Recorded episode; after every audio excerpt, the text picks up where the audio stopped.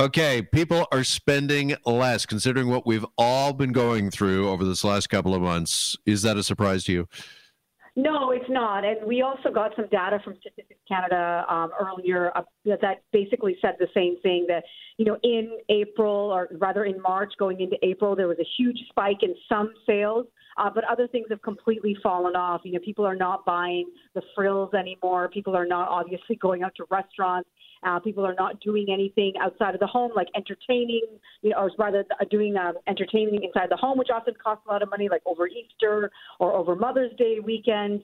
Um, and all of that is basically ending up saving Canadians money because they're not buying any of those extras. Okay, so this is not really a conscious choice in a way. It's because we have a limited access, limited supply to uh, you know some goods and particularly uh, services right now. Well, you know, I think that it's it's a combination of two. One is that there isn't very much that we can do. So, you know, the fact that this study is saying that 75% of Canadians are spending less. A lot of it has to do with the fact that there's really not much to spend money on.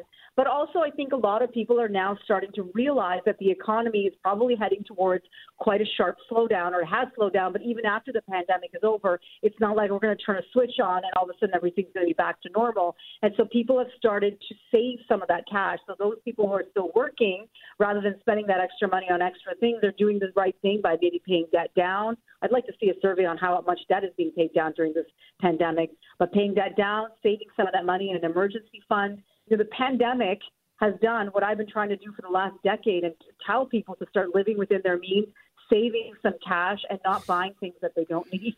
Yeah, you know, I'm just I'm kind of chuckling because you and I have spoken numerous times over the years about the need for families to save, to put away for a rainy day, to as you just said, live within your means. So is this a bit of an overdue correction in a way, do you think?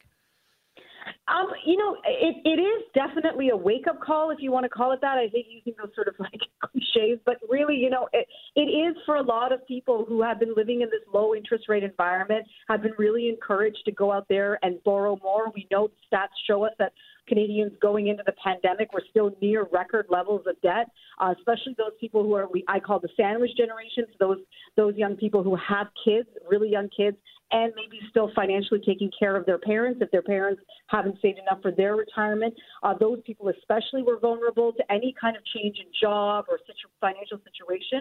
Uh, those people now are thinking, okay, maybe I did buy a house that's too big for us, or maybe I did set myself up into a lifestyle that I can't afford.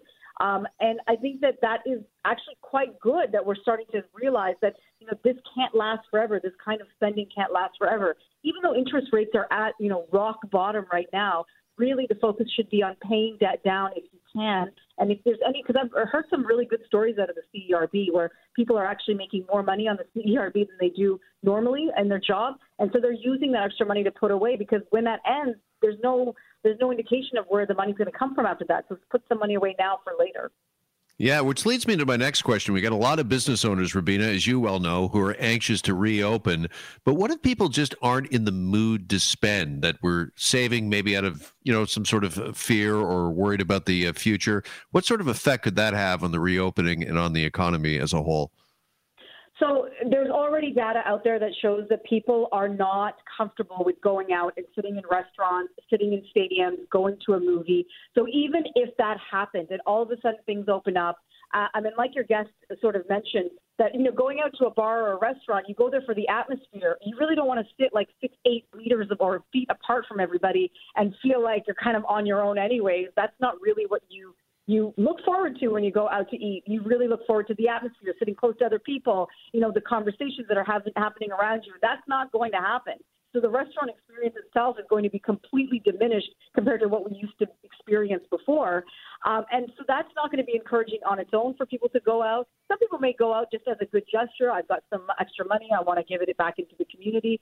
Um, and others are just going to be fearful that they're, they could still get sick without a vaccine, without treatment. Some people would just not feel comfortable taking themselves, their young children, their older uh, family members out into the public and eating in public places where other people have sat.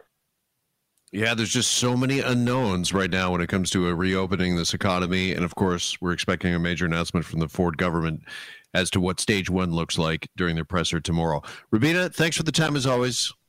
Thank you, Jeff. All right, we'll talk soon. There goes 640 Toronto personal finance expert Rubina Ahmed Haq with us.